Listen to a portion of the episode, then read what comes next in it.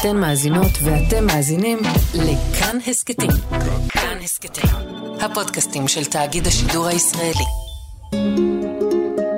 היסטוריה לילדים עם יובל מלכי. אברהם לינקן, או אברהם לינקולן.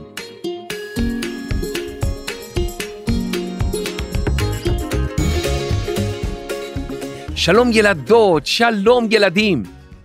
לכל אומה יש נשיא או מנהיג שזכורים קצת יותר מאחרים. לאומה האמריקנית יש כמה נשיאים כאלה, ואולי שמעתם את השם שלהם, למשל ג'ורג' וושינגטון, הנשיא הראשון, ואברהם לינקן, הנשיא השישה עשר של ארצות הברית. רגע, למה דווקא זוכרים אותו? מה, מי לא יודע? זה בגלל השיר. אה, שלום פיצקי. שלום יובל, זה בגלל השיר. איזה שיר? מה, אתה לא מכיר את השיר המפורסם? לא? אני אשאיר לך אותו, אוקיי. כשאני לא מצליח להירדם, ומחשבות יוצאות ונכנסות, אני יושב על המיטה שלי וסופר נשיאים, ולפעמים גם נשיאות. לא, פיצקי, זה לא, זה לא... נשיא ראשון ושני, וכשמגיע הנשיא השישה עשר, אני יודע שהוא יעצור ויסתובב לי בחדר, ואני מבין שהוא יישאר. לא, פיצקי, זה הכבש השישה עשר. הכבש? אה, נכון, נכון. אז למה דווקא זוכרים את הנשיא השישה עשר של ארצות הברית? למה? בדיוק על זה הפרק.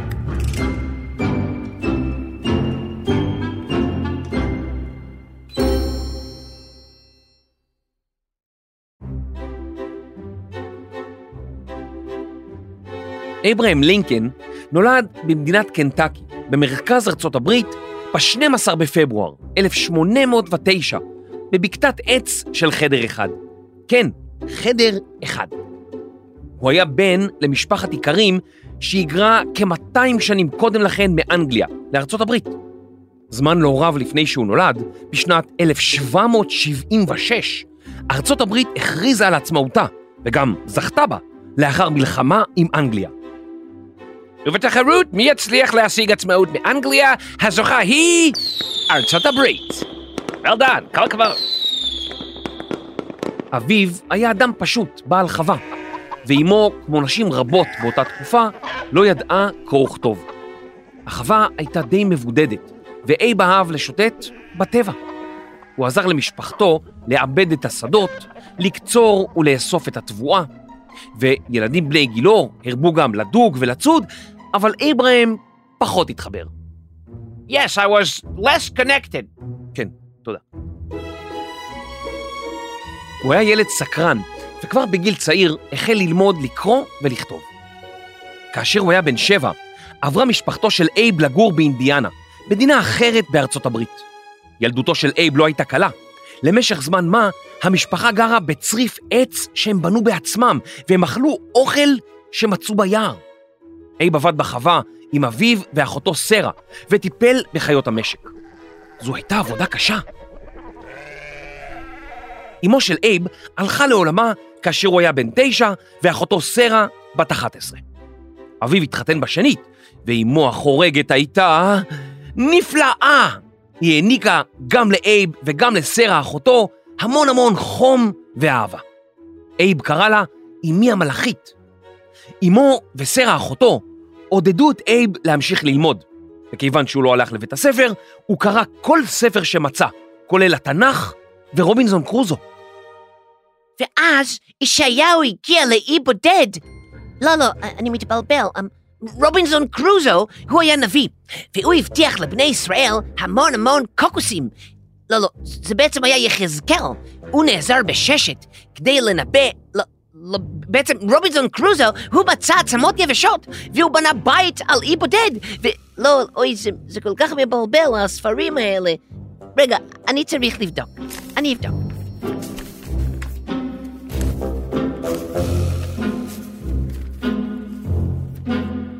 אייב המשיך לקרוא ולעיתים צעד מרחקים גדולים כדי לשאול ספר חדש.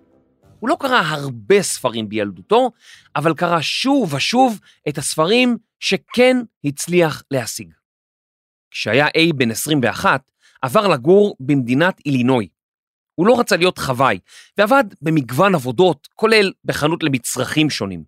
שם הוא קיבל את הכינוי אייב ההגון, כי לא הסכים לרמות את לקוחותיו. אייב עבד גם כמודד קרקעות, ואפילו בבניית מסילות ברזל. הוא ביקר בכל מיני יישובים וערים, וראה במו עיניו את חוסר השוויון בין אזרחי המדינה לעבדים. לצד עבודותיו, הוא למד והיה לעורך דין מצליח בכל הקשור במסילות רכבת. הוא עבד קשה, נסע מעיירה לעיירה, והפך לעורך דין מצליח ודי מפורסם. במהרה זיהו בו מנהיג פוליטי, והוא נבחר לבית הנבחרים של אילינוי, שם שירת במשך שמונה שנים. לאחר מכן עסק רק בעריכת דין, אבל חוסר הצדק שראה גרם לו לרצות לכוון גבוה יותר, והוא התמודד על תפקיד בבית הנבחרים, אך הפסיד. בפעם הבאה, בשנת 1847, הוא הצליח ונבחר לבית הנבחרים של ארצות הברית. באמריקה יש שיטת ממשל שונה מאשר בישראל. לכל מדינה יש בית נבחרים, וגם למדינת ארצות הברית יש בית נבחרים, שידוע בתור בית תחתון ובית עליון, כאשר הבית התחתון הוא בית הנבחרים והבית העליון הוא הסנאט. שניהם יחד יוצרים את הקונגרס של ארצות הברית. בית הנבחרים והסנאט, קונגרס. בבית הנבחרים מיוצגות כל המדינות על פי כמות תושבים, ואילו בסנאט יש שני נבחרים לכל מדינה. השיטה הזאת מאפשרת לייצג את אזרחי ארצות הברית בצורה טובה, ולכל אחד מהבתים יש סמכויות שונות. לאחר כהונה של שנתיים, בתור אחד הנבחרים מאילינוי, אייב החליט שלא לרוץ לכהונה שנייה. הוא חזר לאילינוי ולעבודתו כעורך דין. באילינוי פגש אייב את מרי אן טוד, בת למשפחה עמידה מהמעמד הגבוה. לאחר שלוש שנים הם התחתנו, ונולדו להם ארבעה בנים, רוברט, אדוארד, ויליאם ותומאס. אתם זוכרים שאני תמיד מספר לכם על הרפואה לפני כ-200 שנה, שהיא לא הייתה ממש מתקדמת, וילדים רבים לא שרדו. כך קרה גם למשפחת לינקן, ושלושה מבניהם הלכו לעולמם בגיל צעיר יחסית. באותם שנים אייב נאם במקומות שונים, והוא לא חשש להביע את דעותיו כנגד מוסד העבדות. אבותינו לא התכוונו שחצי ממדינתנו תהיה בעד מוסד העבדות וחצי נגדו. כשהם הקימו את המדינה, מוסד העבדות כבר היה קיים. הם השאירו אותו, מפני שלא ידעו באותו זמן כיצד להיפטר ממנו. במהלך השנים, אבותינו אסרו על יבוא עבדים חדשים, ואסרו על העבדות בטריטוריות חדשות, מפני שהם הבינו כי סופה של העבדות להיעלם. כשם שאינני רוצה להיות עבד, כך אינני רוצה להיות אדון.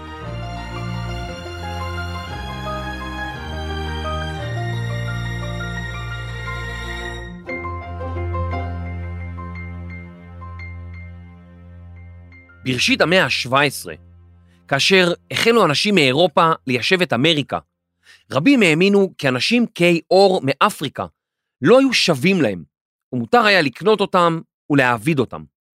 אנשים רבים הובאו מאפריקה לעבוד את השדות ואת המטעים, בעיקר בדרום ארצות הברית. העבדים לא נחשבו בתור אזרחים ולא היו להם זכויות. למשל, הם לא היו יכולים לעזוב את עבודתם בחווה, או להקים משפחה משלהם בלי רשות, או לקחת יום חופש, או לאכול מה שמתחשק להם, ומתי שמתחשק להם. ופעמים רבות התייחסו אליהם באלימות. עבדים רבים הופרדו ממשפחותיהם ולא זכו להשכלה. מי שניסה לברוח מהחווה שבה עבד, נענש בחומרה. בדרום ארצות הברית הצדיקו את העבדות. נאמר שהעבודה בשדות ובמטעים טובה לעבדים, וכי חייבים להמשיך לתת להם לעבוד כדי שהכלכלה האמריקנית תמשיך לצמוח ולהפיק תוצרת. כאשר החלו עבדים מהדרום לברוח צפונה ולספר על החיים הקשים, אנשים, ובעיקר פוליטיקאים, החלו לשאול את עצמם, האם העבדות מוסרית? האם זה בסדר שמוסד העבדות ימשיך להתקיים? בעקבות זאת קמה התנועה לביטול העבדות, שפעלה לסיום הסחר בעבדים. היום אנחנו יודעים שהעבדות הייתה נוראית, אבל באותם ימים היו רבים שחשבו אחרת. אייב לינקן השמיע את דעותיו נגד העבדות, וכאשר מדינות חדשות קמו במערב ארצות הברית, התעוררה בעיה. האם ארצות הברית בתור מדינה אחת תחליט אם מותר להעסיק עבדים בכל מדינה, או שכל מדינה תחליט בעצמה ורק עבור תושבי מדינתה? לינקן לא הסכים עם מוסד העבדות, ולכן לא רצה לאפשר לעבדות להתפרס מעבר למדינות שבהן היא כבר הייתה קיימת. לינקן נשא נאומים נגד העבדות, ובשנת 1858 נבחר על ידי מפלגתו כמועמד לסנאט של ארצות הברית. הוא התחרה נגד סטיבן דאגלס, והעימותים ביניהם הפכו לשם דבר. אוי, איזה באסה. שלום פיצקי. קיוויתי שלינקולן יהיה מפורסם. נו? נו, אבל אמרת שהעימותים ביניהם הפכו לשום דבר. לא, פיצקי, לא. מה, אה, אז הם הפכו לשום? זה טעים, אבל קצת מסריח. לא, לא פיצקי, משהו אחר, משהו אחר. אה, אז לינקולן הוא הפך לדבר? והוא חילק מכתבים? הבנתי, מוזר. לא, פיצקי, גם לא זה, גם לא זה. נו, אז יובל, תסביר, אתה מבלבל את כל הילדים. אתה אומר שום דבר, הוא לא שום, הוא לא דבר, הוא לא שום דבר. אתה- אי אפשר ככה להמשיך את הפרק. לא, תן לי רגע להסביר, תן לי להסביר. שם דבר, זה משהו מפורסם שזכה לפרסום. כמו למשל, בית ספר ביאליק הוא שם דבר בתחום החינוך, או תפוזי שמותי ישראלים הם שם דבר באירופה, או אבי המצחיק הוא שם דבר בעולם הבידור. גלידה מונטנה היא שם דבר בבאר שבע. שם דבר זה משהו מפורסם, מיוחד. אה, הבנתי. אז ההבדל בין שם דבר ושום דבר זה רק עוד אחת, האות ו'. יפה, פיצקי. טוב, אני הולך, אני חייב להפוך לשם דבר בעולם הבידור. ואתה חשבת שלינקולן היה דבר. לא נכון, אתה אמרת את זה. אתה. אתה. אתה, אתה אמרת, אתה, אתה אמרת שום, ואז אמרת דבר. אתה אמרת, אתה אמרת. טוב, יובל, אתה מפריע לי להפוך לשם דבר, תן לי, תן לי.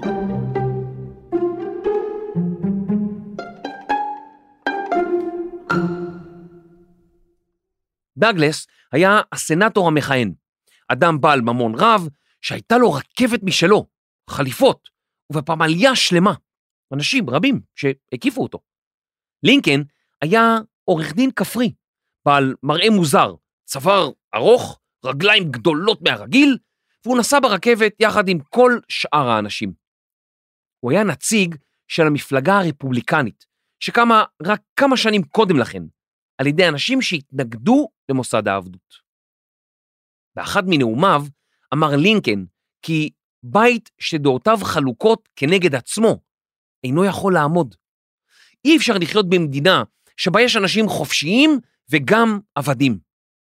אני צופה, אמר לינקן, כי העבדות אינה יכולה להמשיך להתפשט, וכי בסופו של דבר היא תצטרך להיפסק או להפוך חוקית בכל מדינות ארצות הברית. הוויכוחים בין לינקן ודאגלס היו מהמפורסמים בהיסטוריה של ארצות הברית, ובסופו של דבר לינקן הפסיד, ודאגלס נבחר בשנית. אבל נאומיו של לינקן היו עוצמתיים, ואנשים בכל רחבי ארצות הברית החלו להאמין כי עליו לשאוף גבוה יותר. תגיד, אתה השתגעת? אה, שלום, אברהם לינקן. אתה חושב שאני רוצה לשאוף להיות גבוה יותר? מה זאת אומרת? אני בגובה מטר תשעים ושלוש. זה גבוה מספיק. אה, אתה יכול להיות שחקן כדורסל. כדורס... כדורס... מה, מה זה? עוד לא המציאו את זה בכלל. אה, סליחה, נכון, לא המציאו את זה. אז בסך הכל אמרתי שכדאי לך לשאוף גבוה יותר. אני כבר גבוה מספיק, כולי ארוך, צוואר ארוך, רגליים ענק, מה, לשאוף גבוה יותר? זה, זה מספיק לי ככה. לא, לא, לא, לא. לשאוף גבוה יותר זה לרצות להצליח, להגיע למקום גבוה יותר, אבל אתה יודע, מילולית, לא לטפס על הר. לטפס על הר? או, זה דבר נהדר, בזה אני מוכשר. יותר אפילו מ- מלשחות בנהר. אתה יודע, אתה, אתה קצת מוזר.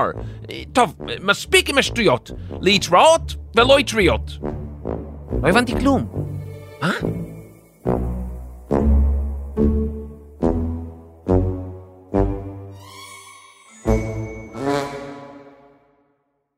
לינקן היה איש גבוה ורזה, הוא היה חזק מאוד, אבל היה לו מראה קצת מוזר. ילדה צעירה בשם גרייס ראתה תמונה של אברהם לינקן ושמה לב שהלחיים שלו נראו שקועות. היא כתבה לו מכתב והציעה לו לגדל זקן. כל הגברות אוהבות זקנים, והן ישכנעו את בעליהן להצביע בעבורך, וככה תהיה נשיא. לינקן כתב לה מכתב בחזרה. הוא אמר לה שמעולם לא גידל זקן, ושאל, האם זה לא ייראה טיפשי להתחיל עכשיו? בסופו של דבר, הוא שמע להצתה וגידל זקן, וכך אנו זוכרים אותו עד היום. בשנת 1860, אייב המזוקן נבחר בתור מועמד המפלגה לנשיאות. כמצופה, הוא לא קיבל תמיכה ממדינות הדרום, שם העבדות הייתה חוקית, אך הוא זכה בכל זאת ונבחר לנשיא השישה עשר של ארצות הברית, והראשון מהמפלגה הרפובליקנית הצעירה. בעקבות בחירתו לנשיא, מדינות הדרום חששו שלינקן לא רק יעצור את התפשטות העבדות, אלא יביא לביטולה. הן חששו כי לא יצליחו להמשיך להחזיק את החוות הענקיות שלהם, ולא תהיה להם פרנסה, לא יהיה להם אוכל לילדים שלהם. לכן, הם החליטו לפרוש מהאיחוד, זאת אומרת, מממשלת ארצות הברית, ולהקים מדינה וממשלה משלהם. הם קראו לה קונפדרציית המדינות של ארצות הברית. לתפקיד שר החוץ מונה היהודי יהודה פיליפ בנימין. יהודים שירתו גם בצבא הדרום וגם בצבא הצפון. למעשה, עד להקמתה של מדינת ישראל, יהודים לעתים נלחמו זה בזה, בצבאות של המדינות בהן חיו. מדינות הדרום השלימו את הקמת הממשלה החדשה שלהם, והשתלטו על מחנות צבאיים ובניינים של הממשלה. כך נוצרו שתי ממשלות, אחת בדרום ואחת בצפון. הדרומית רצתה להשאיר את העבדות והסחר בעבדים בתור חלק מהחוקה שלה, ואילו ממשלת הצפון, שנקראה האיחוד, רצתה להוקיע את העבדות ואולי לבטלה. בחודש אפריל של שנת 1861, מדינות הדרום החלו לכבוש עמדות ומעוזים של ממשלת ארצות הברית, שהיו במדינות הדרום. לאייב לינקן לא נותרה ברירה, והוא ציווה על צבא הצפון לכבוש מחדש את המעוזים מצבא הדרום. מלחמה של ממש פרצה בין שני הצדדים. היא תיקרא מלחמת האזרחים האמריקנית. לינקן ניסה שוב ושוב לומר כי הוא מנסה להציל את המדינה ולא לסיים את מוסד העבדות. אך דבריו לא שכנעו את מדינות הדרום. לינקן ניהל את המלחמה מקרוב. הוא השקיע זמן בבחירת מנהיגים צבאיים, השתתף בדיונים אודות הקרבות, והחליף מפקדים כושלים. לעתים הוא התערב יותר מדי, והחליף גנרלים בזה אחר זה. הוא גם ציווה לעצור אנשים שהתנגדו למלחמה, ואלפים נשלחו לכלא. כאשר פרצה המלחמה, עבדים רבים ממדינות הדרום נמלטו צפונה. לינקן הורה להחזיר את העבדים לבעליהם. אנחנו לא משחררים עבדים, הוא אמר, אנחנו מצילים את האיחוד. לינקן לא רצה להכעיס את מדינות הדרום, אך ככל שהמלחמה התארכה, הוא הבין שלא משנה מה יעשה, המדינות בדרום תמיד יכעסו עליו. הוא הבין שנפלה בידו הזדמנות לעשות מעשים שישנו חיי אדם רבים. לינקן לא אהב לשמוע על קרבות שבהם נפגעו חיילים, ולעיתים אמר כי כאשר שמע סיפורים כאלה, הוא היה במקום הגרוע ביותר, גרוע יותר מהגיהנום. הוא פנה לעם האמריקני בנאומים שונים כדי להאיץ את סיומה של המלחמה.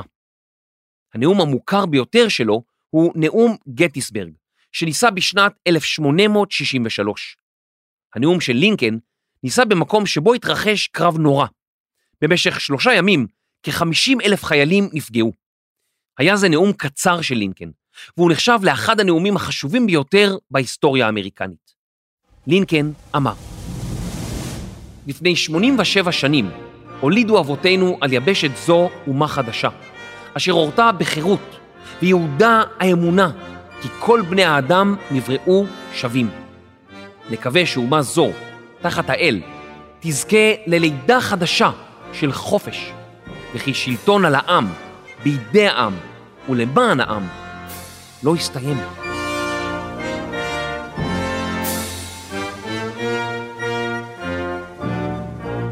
לינקן האמין שהמלחמה תסתיים בניצחון הצפון, ובמהלך המלחמה הכריז כי מוסד העבדות יבוטל כשהמלחמה תסתיים בכל מדינות ארצות הברית. מדינות הדרום זעמו על המהלך, אך מדינות העולם, בהן בריטניה וצרפת, שלא רצו להתערב במלחמה, ואצלהם גם כן בוטלה העבדות, החלו לתמוך בלינקן ובמדינות האיחוד.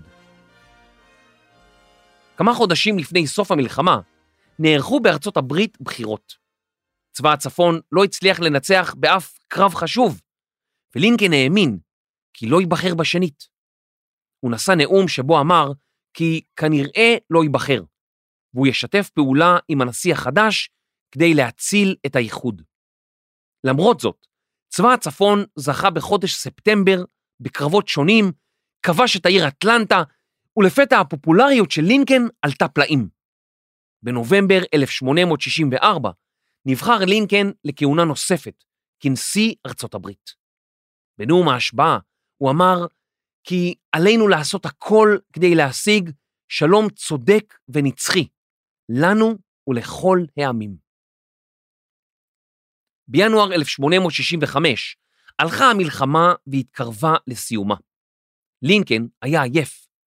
הוא אמר לאחד ממבקריו כי הוא מרגיש כאיש העייף ביותר על פני כדור הארץ. הוא איבד ממשקלו, וסביב עיניו היו עיגולים שחורים של עייפות.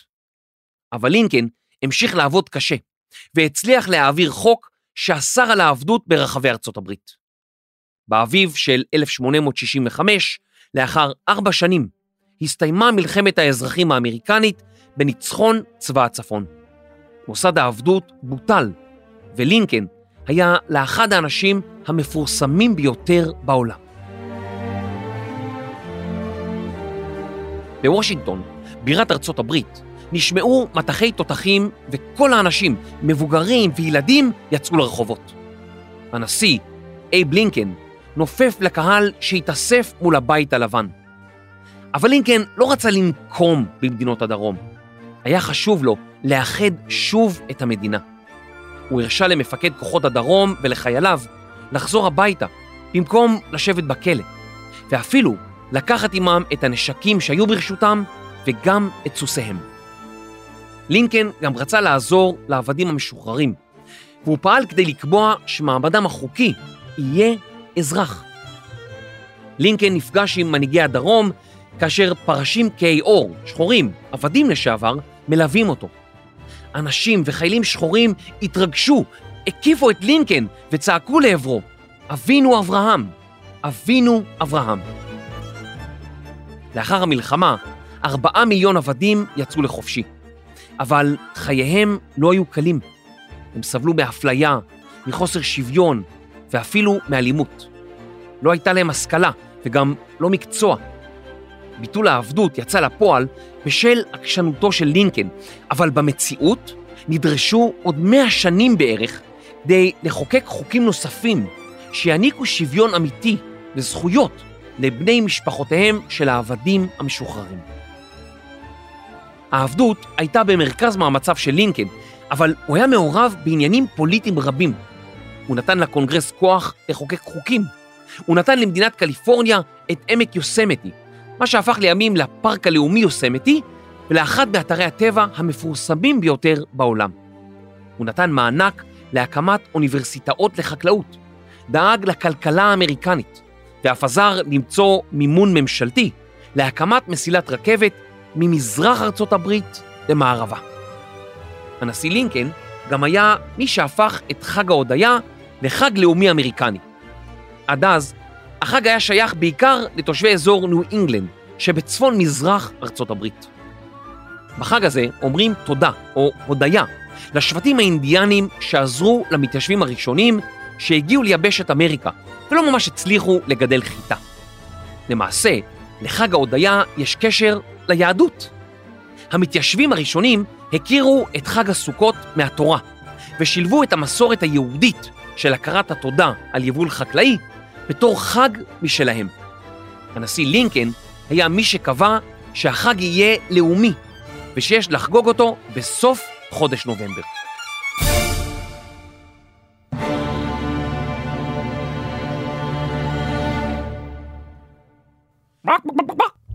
גבל גבל גבל, לא תודה, לא תודה. מה, מי אתה? אתה יודע מה אוכלים בחג ההודיה? אה, כן.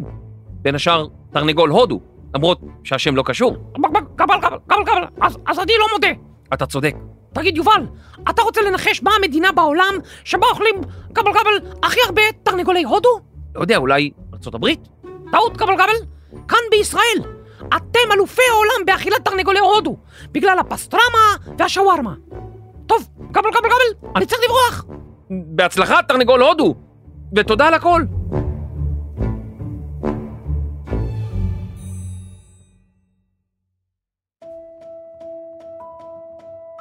מלחמת האזרחים הסתיימה בתשעה באפריל 1865.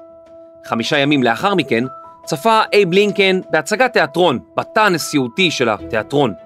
לפתע נכנס מתנקש וירה בנשיא. אברהם אייב לינקן נפטר יום למחרת, ב-15 באפריל 1865, והוא בן 56. משפחתו החליטה לקבור אותו קרוב לביתו באילינוי, ולא סמוך לבית הלבן. מיליוני אנשים נופפו לשלום לעבר שיירת הלוויה, רכבת איטית שנסעה מוושינגטון הבירה לעיירת ביתו של לינקן, ספרינגפילד. כעבור עשר שנים נבנתה אנדרטה לזכר לינקן, היכן שקבורים הוא, אשתו וילדיו. דמותו של אברהם לינקן הונצחה על הר רשמור במדינת דרום דקוטה, לצד שלושה נשיאים נוספים, וכן על שטר חמישה דולרים ומטבע הסנט. רחובות רבים, כיכרות וערים נקראים על שם לינקן, ואפילו אצלנו, ברמת גן, ניצב פסל לזכרו, ויש גם רחוב מפורסם בתל אביב. האנדרטה המוכרת ביותר לזכרו של לינקן מוצבת מול בניין הקפיטול בוושינגטון. באנדרטה נראה הנשיא לינקן יושב, ולצידו הכרזת שחרור העבדים, נאום גטיסברג ונאומו מההשבעה השנייה לנשיאות. על מדרגות האנדרטה נשא מרטין לותר קינג, פעיל למען זכויות האדם, את נאומו הידוע, יש לי חלום. החלום של לותר קינג נשען על פעילותו של הנשיא לינקן, ליצור אומה שבה כל בני האדם שווים. אברהם לינקן הונצח גם בסרטים ובסדרות אמריקניות. השיר המוכר "הו רב חובל", שכתב המשורר וולט ויטמן לזכרו של לינקן, תורגם לעברית, והפך מוכר לאחר הירצחו של ראש הממשלה יצחק רבין. אברהם לינקן נחשב בתור משה האמריקני, מי שהוציא את עמו מעבדות לחירות. איש עניו, צנוע, ישר ונעים, שהקדיש את חייו לערכים שהוא האמין בהם, בעיקר חירות ושוויון. כל מי ששמע אותו נואם או קרא את נאומיו התפעל עד כמה לינקן היה נואם מוכשר. לינקן הקדיש את חייו לאזרחי המדינה, ועד היום הוא נחשב בתור אחד מהנשיאים האהובים ביותר בארצות הברית, בכל הזמנים.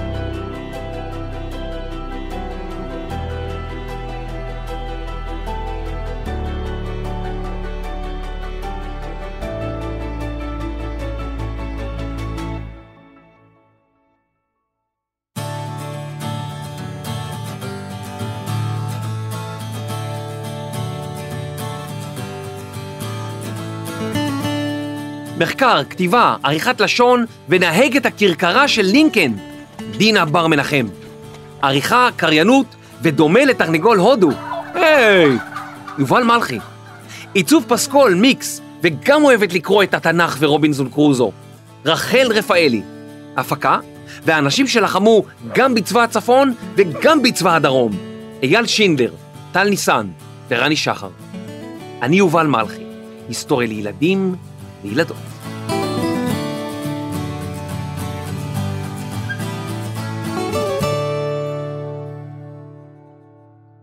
רגע לפני שאתם הולכים, אני מקווה שנהניתם מהפרק. וואו, כבר עונה עשירית. נשמח מאוד אם תדרגו אותנו באפל ובספוטיפיי, ואפילו כתבו משהו קצר על הפודקאסט. זה עוזר לנו מאוד. נשמח לראות אתכם בקבוצת הטלגרם שלנו, היסטוריה לילדים, ואתם מוזמנים להאזין לפרקים נוספים של היסטוריה לילדים בכל יישומוני ההסכתים, יישומון כאן וכאן לרכב. תודה. היי, פיצקי, מה אתה עושה? זה התפקיד שלי. טוב, עשית את זה כל כך יפה. נשיר, נשיר.